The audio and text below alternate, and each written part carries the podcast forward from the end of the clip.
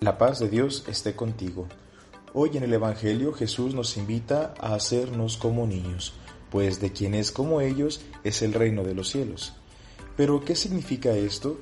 Jesús quiere hacernos ver que en muchas ocasiones podemos llegar a creer que es por nosotros mismos, es decir, por nuestro esfuerzo, que llegamos a pertenecer al reino. Y con ello buscar tener ciertos privilegios pero no hay nada más lejos de la realidad que esto. Es por eso que Jesús, conociendo nuestro corazón que muchas veces se deja llevar por el poder, por el reconocimiento y por buscar privilegios, que nos invita a tomar una actitud de confianza, sencillez y humildad, así tal cual lo hace un niño en brazos de su padre o de su madre. Ninguno de nosotros merece entrar o estar en el reino de los cielos por nuestros propios méritos. Todo es gracia de Dios. Y de ahí pues la importancia de la invitación que el día de hoy el Evangelio nos hace. Confiar cada vez más en el Padre de las Misericordias.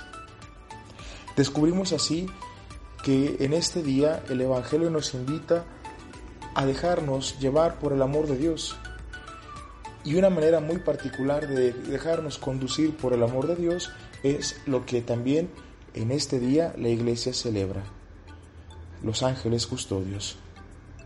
Los ángeles fueron creados para estar siempre en la presencia de Dios, amándole, alabándole sin cesar, pero también fueron hechos por Dios para estar a su servicio.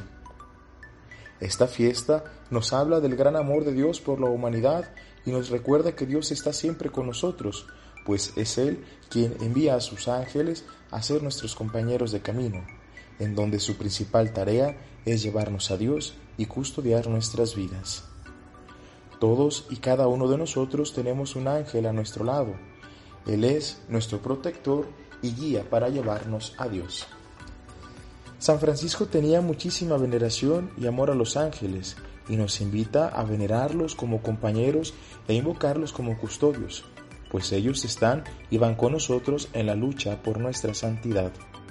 Muestra de este gran amor y devoción que Francisco tenía por los ángeles es la iglesia de la Porcíncula, la cual también es llamada Santa María de los Ángeles, esto por el gran amor que el santo tenía por la Madre de Cristo, pero también porque en ella se derramaban constantemente gracias abundantes y además era visitada por espíritus angélicos. Esta fiesta, queridos hermanos y hermanas, nos debe de invitar a invocar cada vez más a nuestro ángel custodio, para que Él sea quien nos enseñe a amar cada vez más a Dios como ellos los aman.